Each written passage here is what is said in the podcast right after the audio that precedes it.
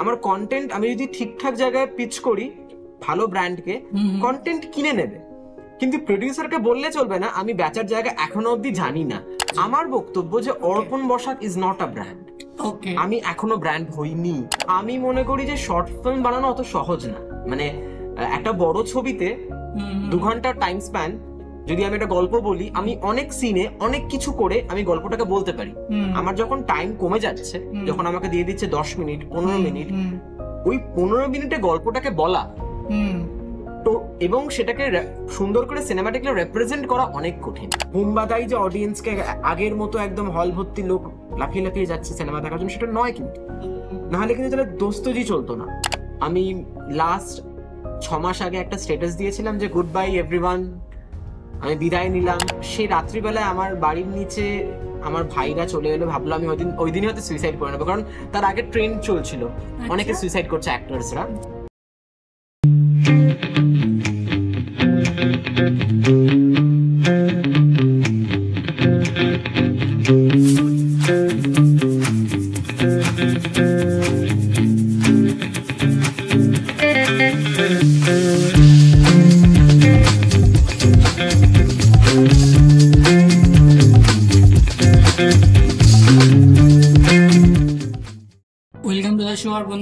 কেমন আছো?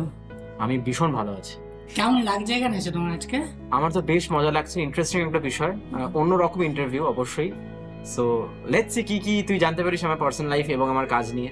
প্রশ্নের উপর যখন ফার্স্ট বলেছিলাম এর মানে কিছু বানাচ্ছি, একটা পডকাস্ট করব, তো তোমার ইমপ্রেশন কি ছিল? কারণ তুমি জানো আমি ক্যামেরা মানে এই প্রফেশনে আছি, বাট ক্যামেরার সামনে মানে সেরকম ভাবে কোনোদিনও আমি আসিনি। সো তোমার কি ইমপ্রেশন মনে ছিল যে লাইক কি করতে যাচ্ছে বা হয় না একটা? তো আমার ক্ষেত্রে যেটা প্রথম বিষয় সেটা হচ্ছে গিয়ে যে দেখ, যখনই আমি জানলাম সুমন্ত কিছু করছে, তার মানে প্রথমত তো আমাদের একটা এস্থেটিক ফ্যাক্টর রয়েছে, কারণ তুই ভীষণ ভালো কাজ করিস, তোর গ্রাফিক্যাল কাজ আমার ভীষণ ভালো লাগে এবং আমরা একসঙ্গে কাজও করেছি। সো যাই করবি তুই সেটা খুব ভালো হবে, টেকনিক্যালি সাউন্ড হবে, এটুকুনি আমি 100% শিওর। সো আমার প্রথমেই মাথায় এসেছিল যে সুমন্ত কিছু বলছে, আমাকে ডাকছে ইন্টারভিউতে, তার মানে জিনিসটা বাকিদের থেকে আলাদা কিছু হবে। বাহ বাহ বাহ। তো লাইক প্রথমে একটু নিজের প্রশংসা করেই নিলাম, কারণ অডিয়েন্স জানো আমার তো চেনে না, লাইক তোমরা অডিয়েন্সও জানে, অনেক অডিয়েন্স জানে তোর আমার চেয়ে ফিমেল ফ্যানস বেশি। ও বাপ রে, এটা ভাইরাল করো সবাই, টিমের সবাইকে বলে দিচ্ছি। যাই হোক, তুমি না ফার্স্ট আমরা কিভাবে স্টার্ট করবো আজকে, তুমি তোমার স্টার্টিং থেকে আমরা শুরু করি, মানে তুমি স্টার্টিং থেকে একটা ইন্ট্রো দাও যে না মানে যারা তোমাকে চেনে না অ্যাজ আ ডিরেক্টর। আচ্ছা ঠিক আছে, কারণ আজকের পুরো এপিসোডটাই cinema and cinema and cinema, so তুমি সেই হিসাবে স্টার্ট করো। তো লাইক অ্যাজ আ ডিরেক্টর আমার ক্যারিয়ার শুরু হয় যখন আমার 21 বছর বয়স। আচ্ছা। কিন্তু তার আগে একটা জার্নি রয়েছে, যখন আমি স্কুলে পড়ি সেই টাইম থেকে আমি তাও বলি ক্লাসটা আমার মনে পড়ছে লাইক ক্লাস 6 কি 7। ওকে। আমার একটা দাদা ছিল যে তখন ফিল্ম স্টাডিজ নিয়ে পড়াশোনা করছে। আচ্ছা। তো তার বাড়িতে আমার যাতায়াত ছিল, সেই সময় আমি জানতাম যে ক্লোজ শট কাকে বলে, মাস্টার কি, এবং ক্যামেরার পেছনের যে মানুষগুলো, যে টেকনিক্যাল অ্যাসপেক্টস গুলো আমরা এখন যে কাজের সঙ্গে আমি যুক্ত, সেই বিষয়গুলো কিন্তু তখন থেকে আমি তার থেকে জানতাম এবং আমার একটা ইন্টারেস্ট গ্রো করেছিল যে পরবর্তীকালে যখন কলেজে আমি পড়াশোনা করব আমার সাবজেক্টটাও কিন্তু ফিল্ম স্টাডিজ হবে।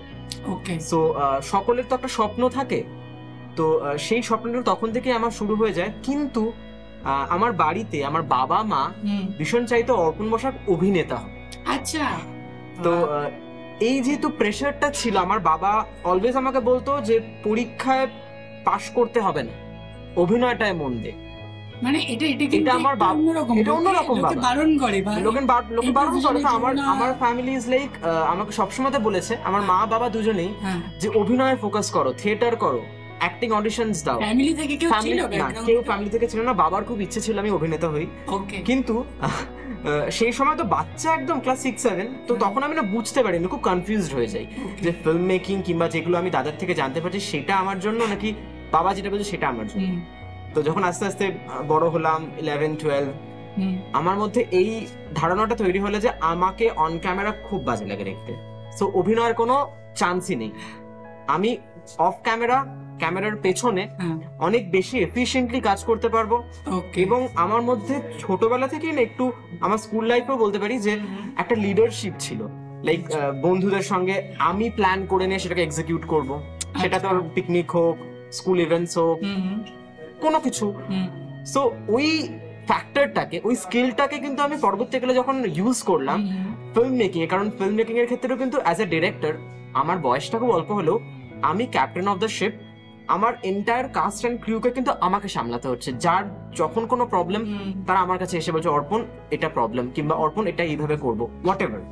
তো সেই জায়গা থেকে দাঁড়িয়ে ওই স্কিলসটা মানে ছোটবেলা থেকে কিন্তু ছিল। আচ্ছা, এবং অভিনেতা হওয়া হয়নি, অভিনয় করিনি বলবো না, অভিনয় করেছি। তোমারই তো সিনেমা, তোমার মনে হয় না যে এই পার্টটা আমি একটু ক্যারি করি? আমার সিনেমায় অভিনয় করার ইচ্ছে আমার বিন্দুমাত্র হয় না, কারণ আমি যেই সাবজেক্টগুলো নিয়ে কাজ করি সেই সাবজেক্টগুলো একটু ডিফারেন্ট, তুই জানিস এবং দর্শকও জানে। তো সেহেতু আমার সাবজেক্টগুলো যেহেতু ডিফারেন্ট এবং ক্যারেক্টার শিটস অনেক বেশি, আমি অ্যাজ অ্যান অ্যাক্টর এক্সিকিউট করতে পারবো না। তবে আমি একজন ডিরেক্টরের ফিল্মে 15 দিনের স্কেডিউলে কাজ করেছি, মানে বুঝতে পারছি চরিত্রটা কতটা বড়, যে ছবিটা রিলিজ করবে।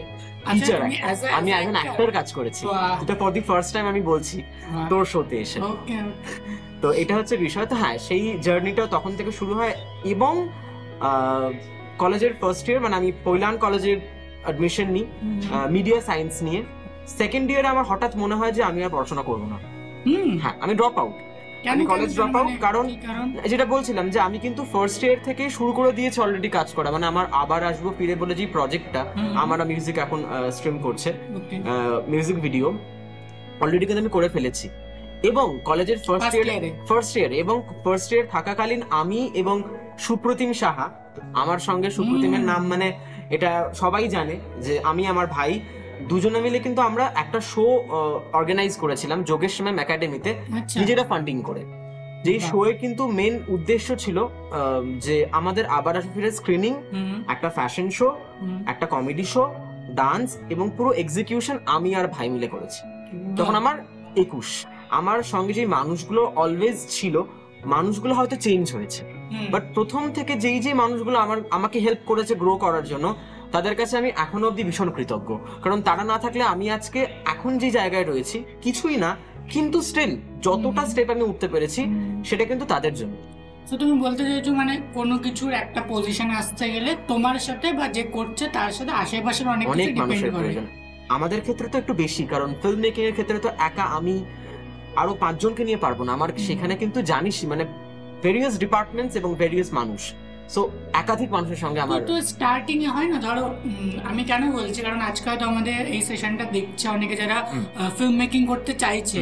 এবার মানে হয় না, ধরো আমার কাছে ভালো স্টোরি আছে, আমি চাই এরকম কিছু একটা ক্রিয়েট করতে, বাট আমার কাছে কোনো কন্ট্যাক্টস নেই, আমি জানি না এটা কিভাবে হয়, বা আমি হয়তো ফিল্ম নিয়ে আমার পড়াশোনা অতটা ডিপলি নেই, বা আমি দেখি আমি সিনেমা লাভার, আমার দেখে ভালো লাগে যে আমিও যদি এরকম কিছু একটা বানাতে পারতাম। তো হয় না এরকম একটা থাকে, একটা এজে থাকে লাইক, তো তখন সে কিভাবে এক্সিকিউট করবে? তুমি যদি সেটা নিয়ে মানে তোমার লাইফ এক্সপিরিয়েন্স থেকে কিছু শেয়ার করো। আমার লাইফ এক্সপিরিয়েন্স থেকে শেয়ার করতে হলে বলবো কলেজের ফার্স্ট ইয়ার, যখন আমাদের কলেজ থেকে একটা ফিল্ম ফেস্ট মানে ফিল্ম বানানোর একটা অবজেক্টিভ আমাদের মাথায় এসেছিল, গ্রুপ অফ স্টুডেন্টসরা মিলে, আমি আমার বন্ধুরা। তো তখন এরকম একটা ফিল্ম বানানো হবে, তো 2 জন ডিরেক্টর, আমি এবং আমার একটা বান্ধবী কলেজের মেয়ে। আচ্ছা, নির্বাচন করা হলো যে ওদের 2 জনের কনসেপ্ট, ওরা 2 জন কনসেপ্ট দেবে, বাকিরা ডিসাইড করবে কার কনসেপ্টটা নিয়ে কাজ হবে, যার কনসেপ্ট সেই ডিরেকশন দেবে।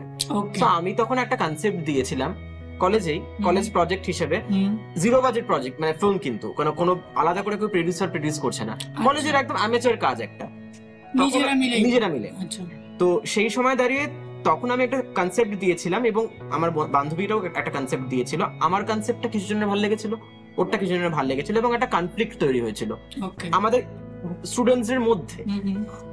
কনফ্লিক্টের পর আমি বলেছিলাম যে আমার দরকার নেই রে, আমি এই স্ক্রিপ্টটা নিয়ে তোদের সাথে কাজ করব না, এই স্ক্রিপ্টটা নিয়ে আমি দেখবি কোথায় নিয়ে যাই। সেই প্রজেক্টটা আমি তারপর করি Malini, which is streaming on Hotstar। ওটা আমার কাছে একটা জেদটা, মানে সেটা সেই সময় ছিল, আমি যদি তখন বানাতাম মালিনী তাহলে কিন্তু কলেজ প্রজেক্ট হিসেবে মালিনী তো প্রপারলি আমি সুজয় প্রসাদকে পেতাম না, রিকে পেতাম না, প্রপার সেটআপ পেতাম না। কিভাবে রিচ আউট করে চলে, তুমি তো ফ্রেশার, অ্যাজ আ ফ্রেশার তো তুমি কি করে? আমি মালিনী করার আগে অলরেডি আমি কাজ করে ফেলেছি বেশ কয়েকটা, কিন্তু কলেজের সময়কার কনসেপ্ট মালিনী, মানে এটা খুব অল্প মানুষজন জানে, সুপ্রতিম জানে, মানে আমি রীতিম, আমার প্রফেসর জানে, অন্বেষ বিলাস ঠাকুর, স্যার জানেন, এবং আমি স্যারকেই বলেছিলাম যে স্যার আমি কিন্তু এই কনসেপ্টটা আমি আর কলেজকে দিচ্ছি না, আমি করবো না, এত মারামারি আমার কনসেপ্ট নেই, আমি এটা আমার মতো করে দেখে নেব। এবং জেদটা মানে আমার মধ্যে না অসম্ভব জেদ, যে কোনো কিছুর ক্ষেত্রে আমি ভীষণ জেদি ছেলে পার্সোনাল লাইফেও, মানে আমার যদি কিছু চাই মানে আমার চাই। আর আমার ক্ষেত্রে এই জেদটাই বোধহয় একটা প্লাস পয়েন্ট হিসেবে হেল্প করেছে, কারণ দেখ সবার জীবনে ডাউন মানে একটা ডাউন ফেজ আসে, কিন্তু না ওই ডাউন ফেজেও আমার জেদটা খুব আমাকে সাপোর্ট করে। যেটা আমি বলবো মানে তুই যেটা যে প্রশ্নটা আমাকে করছিলি যে ইয়াং জেনারেশন যারা ফিল্ম নিয়ে কাজ করতে চাইছে তাদের কাছে প্রপার সেট আপ নেই, দেখ আমার কাছেও যে প্রপার সেট আপ ছিল সেটা না আস্তে আস্তে উইথ টাইম না আমাদের কন্ট্যাক্টস বাড়ে।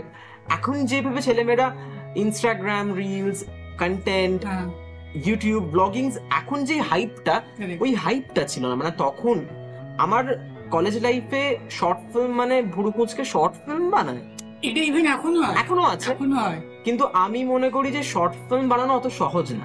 মানে একটা বড় ছবিতে 2 ঘন্টার টাইম স্প্যান যদি আমি একটা গল্প বলি, আমি অনেক সিনে অনেক কিছু করে আমি গল্পটাকে বলতে পারি। আমার যখন টাইম কমে যাচ্ছে, যখন আমাকে দিয়ে দিচ্ছে 10 মিনিট 15 মিনিট, ওই 15 মিনিটে গল্পটাকে বলা তো এবং সেটাকে সুন্দর করে সিনেমাটিকলি রিপ্রেজেন্ট করা অনেক কঠিন। আজকের দিনে তো ইউটিউব, ফোন, ইন্টারনেট, জিও সমস্ত কিছু লাইক যা লাগে একটা বেসিক কিছু ক্রিয়েট করতে, আইফোন তো সবচেয়ে মানে আইফোন সকলের কাছে এখন হাতে হাতে। হ্যাঁ, বাট আমাদের মতো গরিব মানুষের কাছে নেই। যাই হোক, ফোনটা কোথায় রাখলি জানো? পকেটে না? ঠিক আছে, চলো ওটা আইফোন ছিল। আমরা কাজের কথা আসি তো, এটা তুমি বলো যে এখন তো অনেকটা ব্যাপারে ইজি, রাইট? তো এখন যদি কারোর মাথায় কিছু আসে ক্রিয়েট করার, তো সেটা কি আগের মতো ওই ডিফিকাল্টিস আছে নাকি? এখন মনে হয় না এখন তো ইজি, কিন্তু আগে অতটা ইজি না, এখনো তোমাকে সেম এফোর্টটা দিতে হবে। আগে একটা প্রোডাক্ট বানাতে যতটা তোমার এফোর্ট দিতে হতো সেম এখনো দিতে হবে। আমি যদি কন্টেন্টকে ভাগ করি, ইন দ্য সেন্স এখন তো কন্টেন্ট মানে রিলসও একটা কন্টেন্ট, ব্লগও একটা কন্টেন্ট, এবং যারা বেসিক্যালি কমেডি ভিডিওস বানায় সেটাও একটা কন্টেন্ট। আর ফিল্ম একটা সিরিয়াস বিষয়, সেটা কিন্তু ওই রকম আমি ব্লগ করে এডিট করে একটা রয়্যালটি ফ্রি মিউজিক বসিয়ে ছেড়ে দিলাম না। ফিল্মের ক্ষেত্রে আমাদেরকে কাউকে দিয়ে কম্পোজ করাতে হয় মিউজিকটা, এবং অনেক চিন্তা ভাবনা করে বানাতে হয়। সো ফিল্মের ক্ষেত্রে আমি বলবো যে দেখো, ইউটিউবে তুমি একটা চ্যানেল করে আপলোড করতেই পারো ফিল্মস। ইয়াং জেনারেশনকে বলবো এটা খুব ভালো, তাতে তোমার অডিয়েন্স বাড়বে, মানুষজন চিনবে। কিন্তু আমি যেটা অলওয়েজ মনে করেছি, এটা আমার পার্সোনাল একটা জায়গা, যেটা আমি ফর দি ফার্স্ট টাইম আবার তোর সাথে শেয়ার করছি, আমি আগে কখনো বলিনি, যে ব্র্যান্ড খুব ইম্পর্টেন্ট রে প্রোডিউসার অ্যাট্রাক্ট করার জন্য। কারণ আমার কিন্তু প্রথম কাজ, আবার আসবো ফিরে, আমারা মিউজিক বাংলা, আমারা মিউজিক বাংলা কিন্তু একটা মিউজিক লেভেল এবং ওটা ব্র্যান্ড। যদি আমি আবার আসবো ফিরে আমার ওই সময় কাজটা যদি আমারা মিউজিককে না সেল আউট করতাম, যদি কোনো একটা আমার ইউটিউব চ্যানেলে দিতাম, হয়তো আমারা মিউজিকের থেকে অনেক বেশি ভিউজ হতো, আমি ফর এক্সাম্পল বলছি, কিন্তু আমার নামের সঙ্গে ব্র্যান্ডটা যোগ হতো না।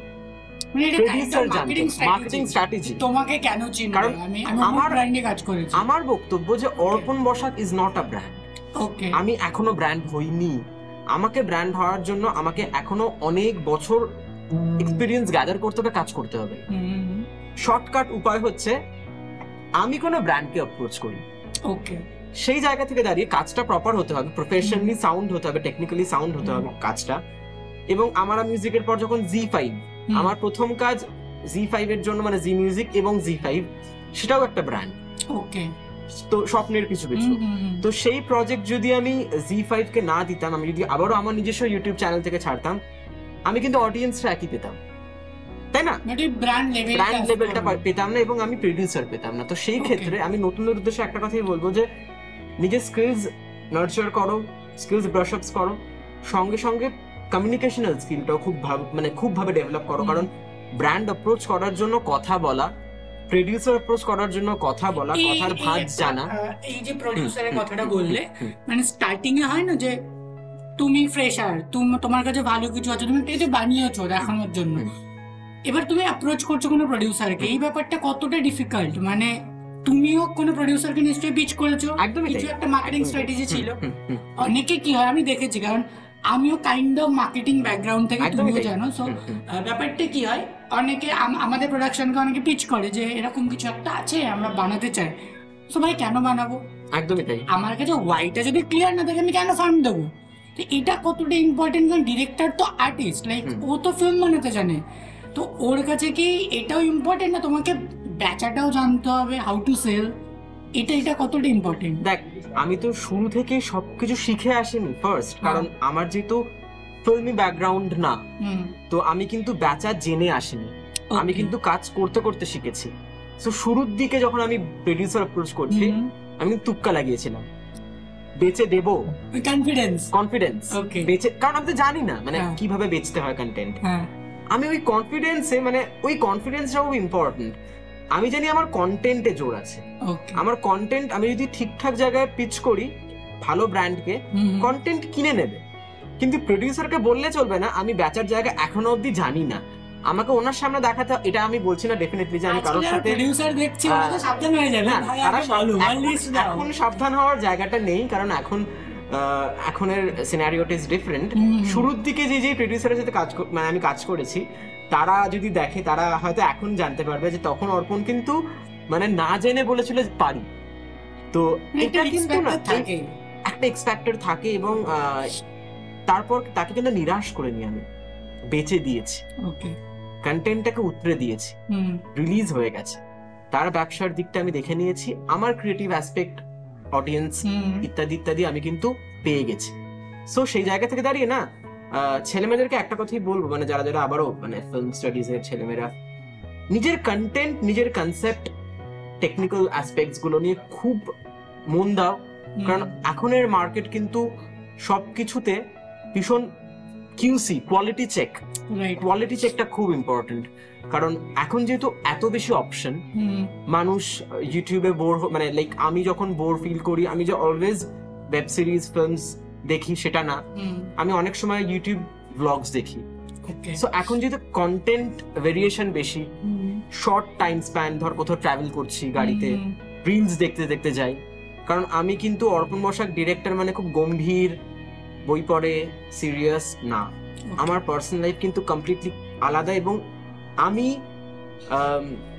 যেটা সিনেমা বানাই, আমার লাইফে তো আমি হিরো, আমার লাইফে ইমোশন রয়েছে, ইমোশনের মধ্যে কখনো রোম্যান্টিক হয়ে যাচ্ছি হিরোর মতো, কখনো খুব কষ্ট পাচ্ছি, কাঁদছি, একটা অদ্ভুত খ্যাপাটে জীবন। মানে আমি একটা কথাই বলবো, আমার বাড়ির পাশে যারা যারা থাকে তারা যদি কখনো আমাকে জানলা দিয়ে দেখে না, তারা জানবে যে একটা পাগল বাঁদরের মতো লাফালাফি করছে বাড়িতে, কারণ আমি কানে হেডফোন লাগিয়ে সারাদিন নাচি।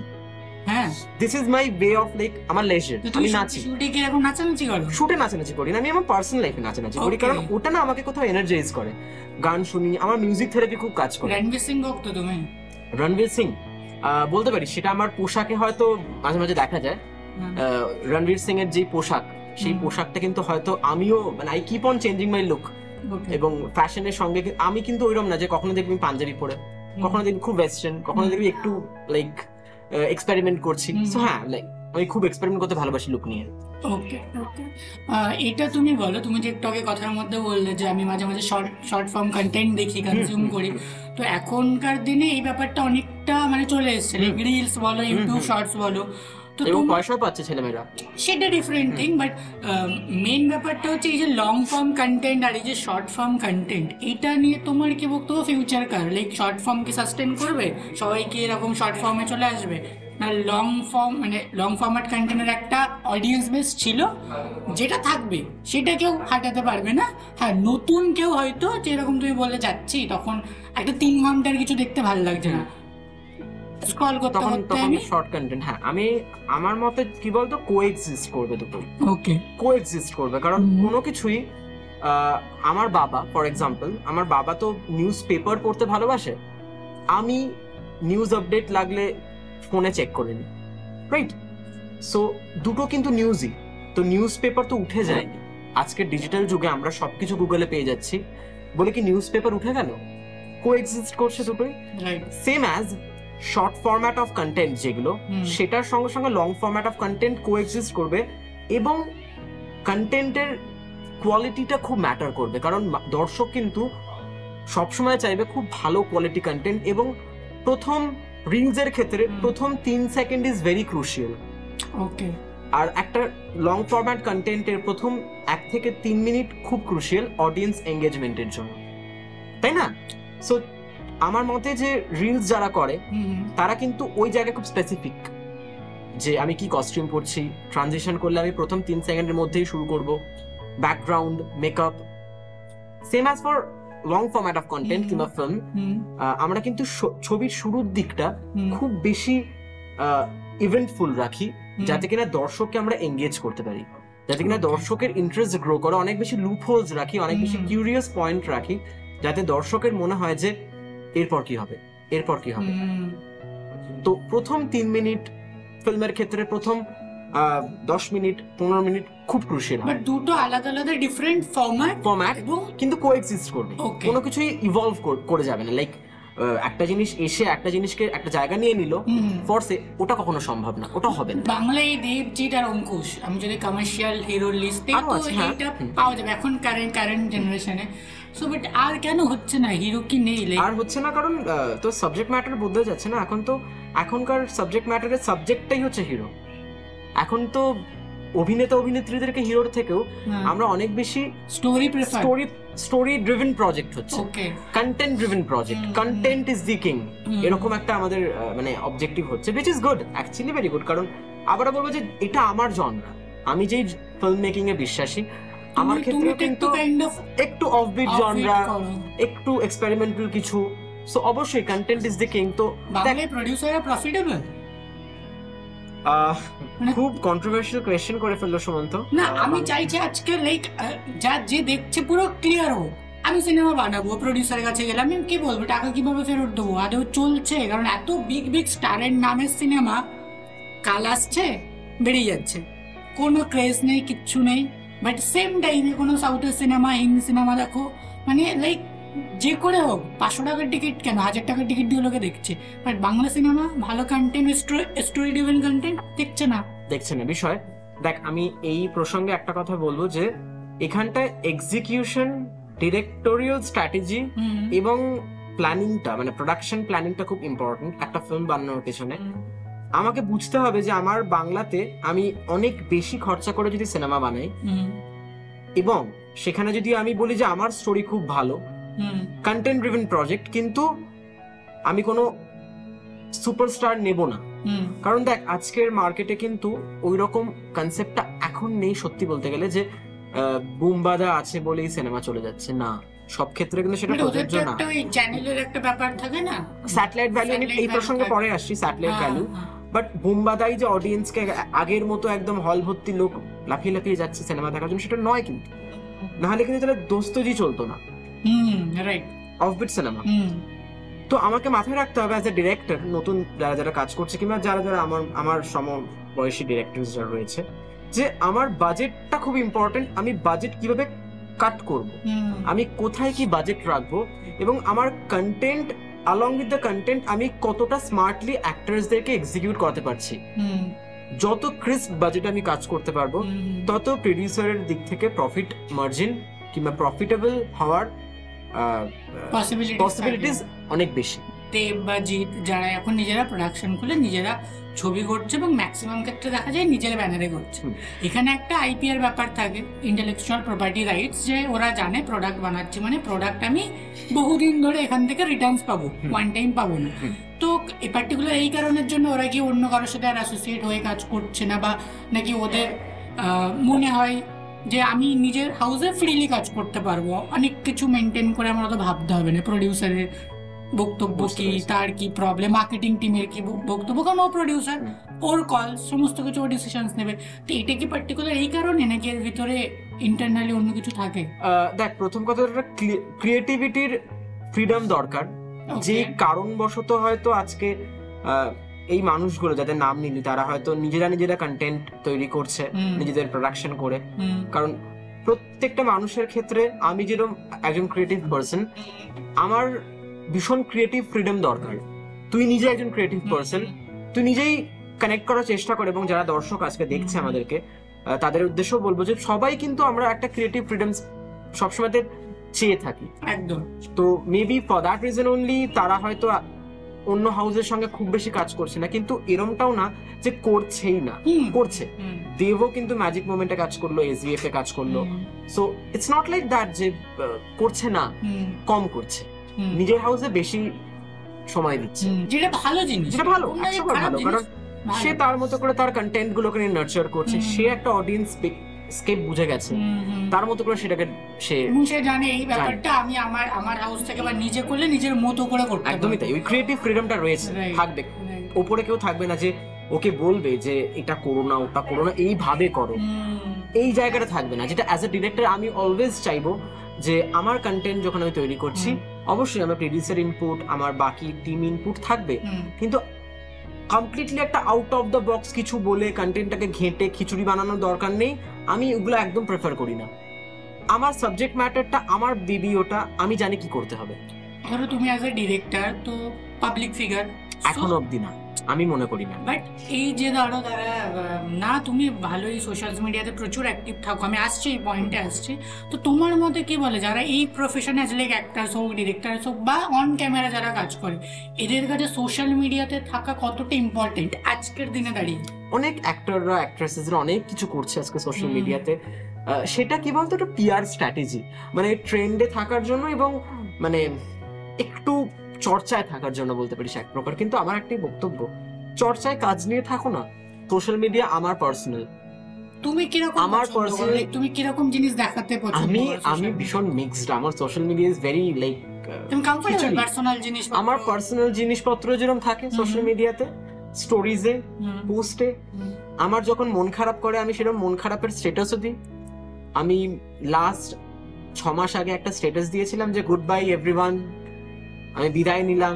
ব্রেকআপ হয়েছিল না? তখন ব্রেকআপ হয়নি, আমার খুব মন খারাপ হয়েছিল। তারপর সেই রাত্রিবেলায় আমার বাড়ির নিচে আমার ভাইরা চলে এলো, ভাবলাম আমি ওই দিনই হয়তো সুইসাইড করে নেবো, কারণ তার আগে ট্রেন্ড চলছিল অনেকে সুইসাইড করছে অ্যাক্টরসরা। আমি একটা নর্মাল ফেসবুক পোস্ট করেছিলাম যে গুড বাই এভরিওয়ান, আমি বিদায় নিচ্ছি সোশ্যাল মিডিয়া থেকে, সবাই খুব ভালো থাকবেন ইত্যাদি ইত্যাদি লিখে। খুব মন খারাপ হয়েছে। কেন আমি দিয়েছিলাম মন খারাপ না হয় বলছি। তারপর দেখলাম আমার বাড়ির নিচে ভাই চলে এসেছে, ফোন করছে, তুই নিচে নাম, আমার বাড়িতে থাকবি আজকে। তারপর অনেক কটা ফোন, অনেক কটা মেসেজ, অনেক কটা কমেন্ট যে অর্পণ বসাক সিম্প্যাথি গেইন করছে, সোশ্যাল মিডিয়াকে ইউজ করে অর্পণ বসাক সিম্প্যাথি গেইন করছে।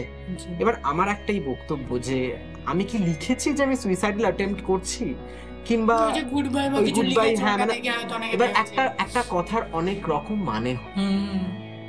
এটা কিন্তু আমার সোশ্যাল মিডিয়া, আমার টাইমলাইন, আমি কি লিখবো কি লিখবো না, আমি কি পোস্ট করবো কি করবো না, সেটা আমার ব্যক্তিগত বিষয়। যার দেখতে ইচ্ছা করবে না সে আমাকে আনফ্রেন্ড করে দিই, যার মনে হবে আমি সিম্প্যাথি গেইন করছি সে আমাকে আনফ্রেন্ড করে দিই। সে দেখছে, ওরাই তো দেখবে না, সে দেখছে, সে কমেন্ট করছে, সে চর্চা করছে। তার মানে আমি একটা এমনই ফিগার যাকে নিয়ে চর্চা করা যায়।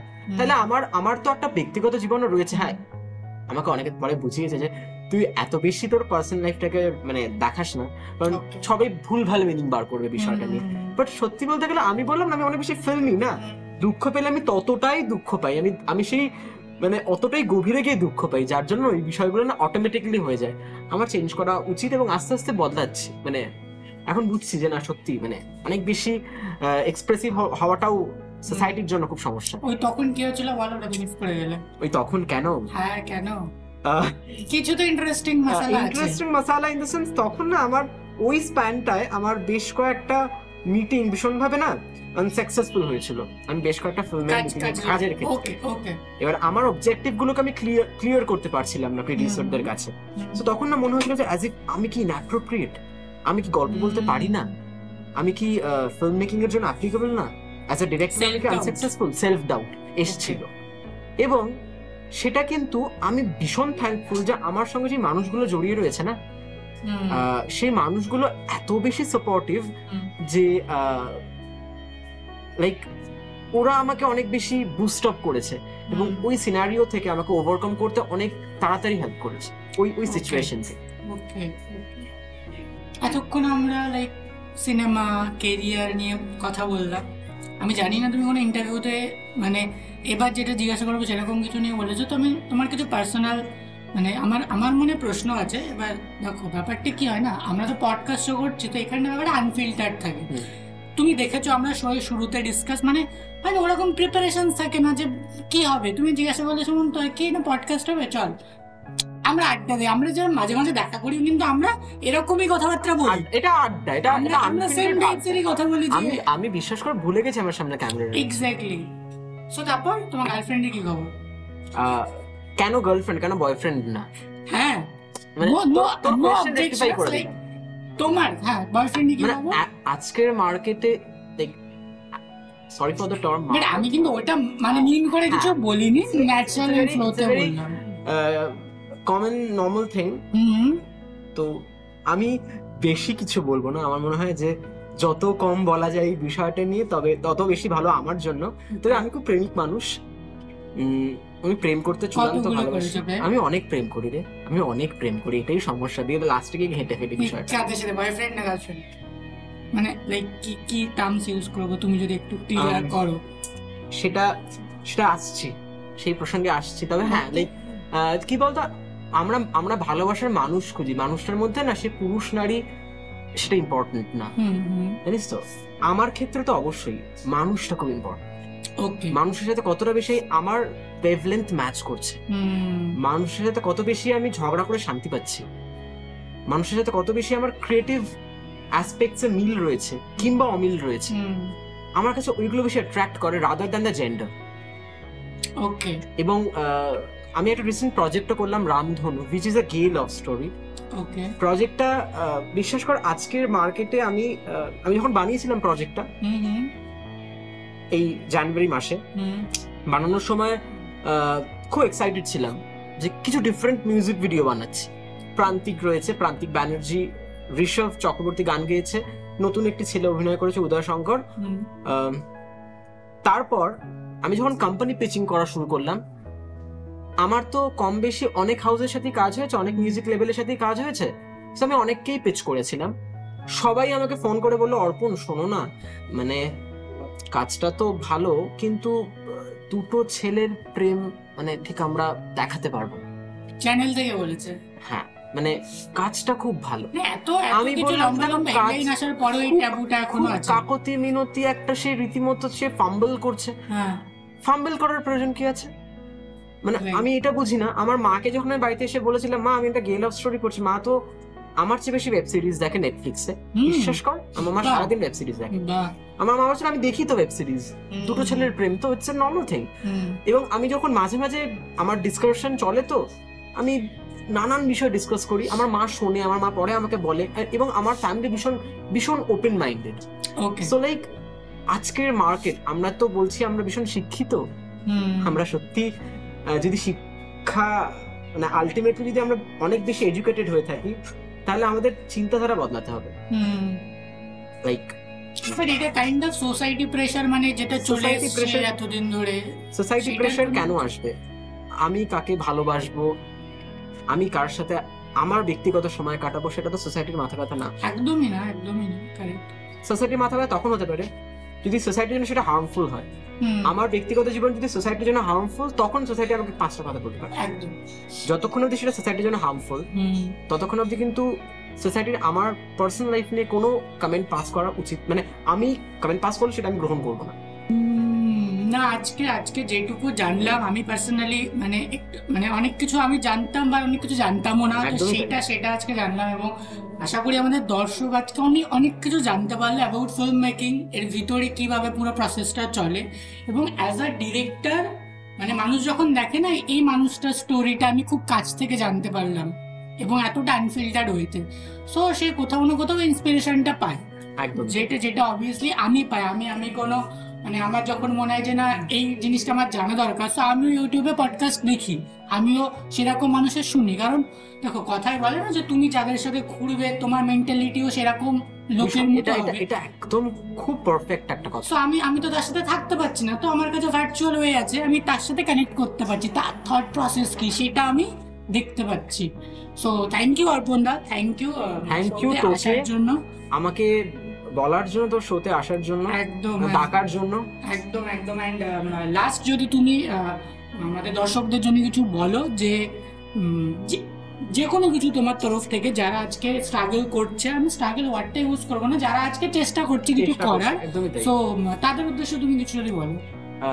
একটা কথাই বলবো দর্শককে, যে স্ট্রাগল প্রবলেমস, ডিপ্রেশন আমাদের সবার জীবনে আসে, আমার আপনার সকলের জীবনে থাকবে।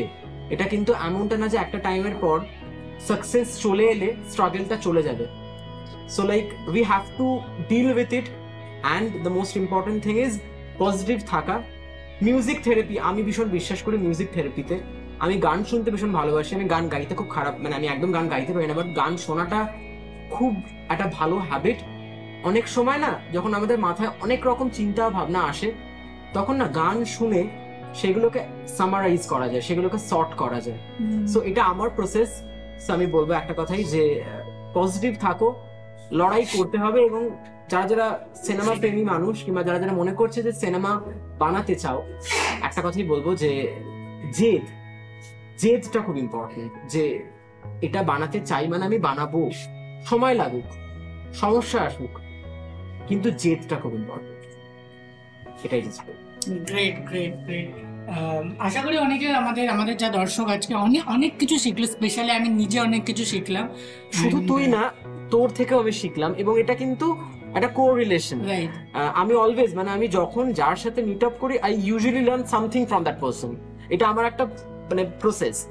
এটা খুব আমাকে অনেক বেশি এনরিচ করে এই বিষয়টা। ঠিকঠাক ছিল আজকে, মানে খুব ভালো। এবং আমি তো মানে সুমন্ত নতুন একটা রূপ দেখতে পেলাম, ইন দ্য সেন্স এত ভালো, এত ক্যান্ডিড একটা হোস্ট এবং এত স্পন্টেনিয়াস। তুই আরো এগিয়ে যা, আরো অনেক ইন্টারেস্টিং চ্যাট শোস কর। এবং এই চ্যাট শোটা বাকি অন্যান্য চ্যাট শো থেকে ডিফারেন্ট আমি বলবো। আমি এসে দেখলাম এটা টেকনিক্যালিটিস, তোর টিম এবং তোর ভাবনাটার মধ্যে একটা কিছু অন্যরকম রয়েছে। যেটা আমি শুরুতেই বলেছিলাম যে যখন সুমন্ত কিছু করছি তার মানে তার মধ্যে একটা ডিফারেন্ট কিছু রয়েছে। So like thank you. মানে এই কথাগুলো শুনলেও আমাদের একটা মোটিভেশন থাকে, মানে পাওয়া যায় যে কাজটা আরো বেটার ভাবে করব, নেক্সট এপিসোড আরো যেন বেটার হয়। তুই লাস্ট 10টা এপিসোড হওয়ার পর দেখবি তোর ফার্স্ট এবং 10th এপিসোডে অনেক ডিফারেন্স, টেকনিক্যালি বল, তোর এন্ড থেকে বল, কারণ এটা তোর কাছে নতুন একটা journey to ask this question and all. So খুব খুব খুব কংগ্রাচুলেশনস জানাবো।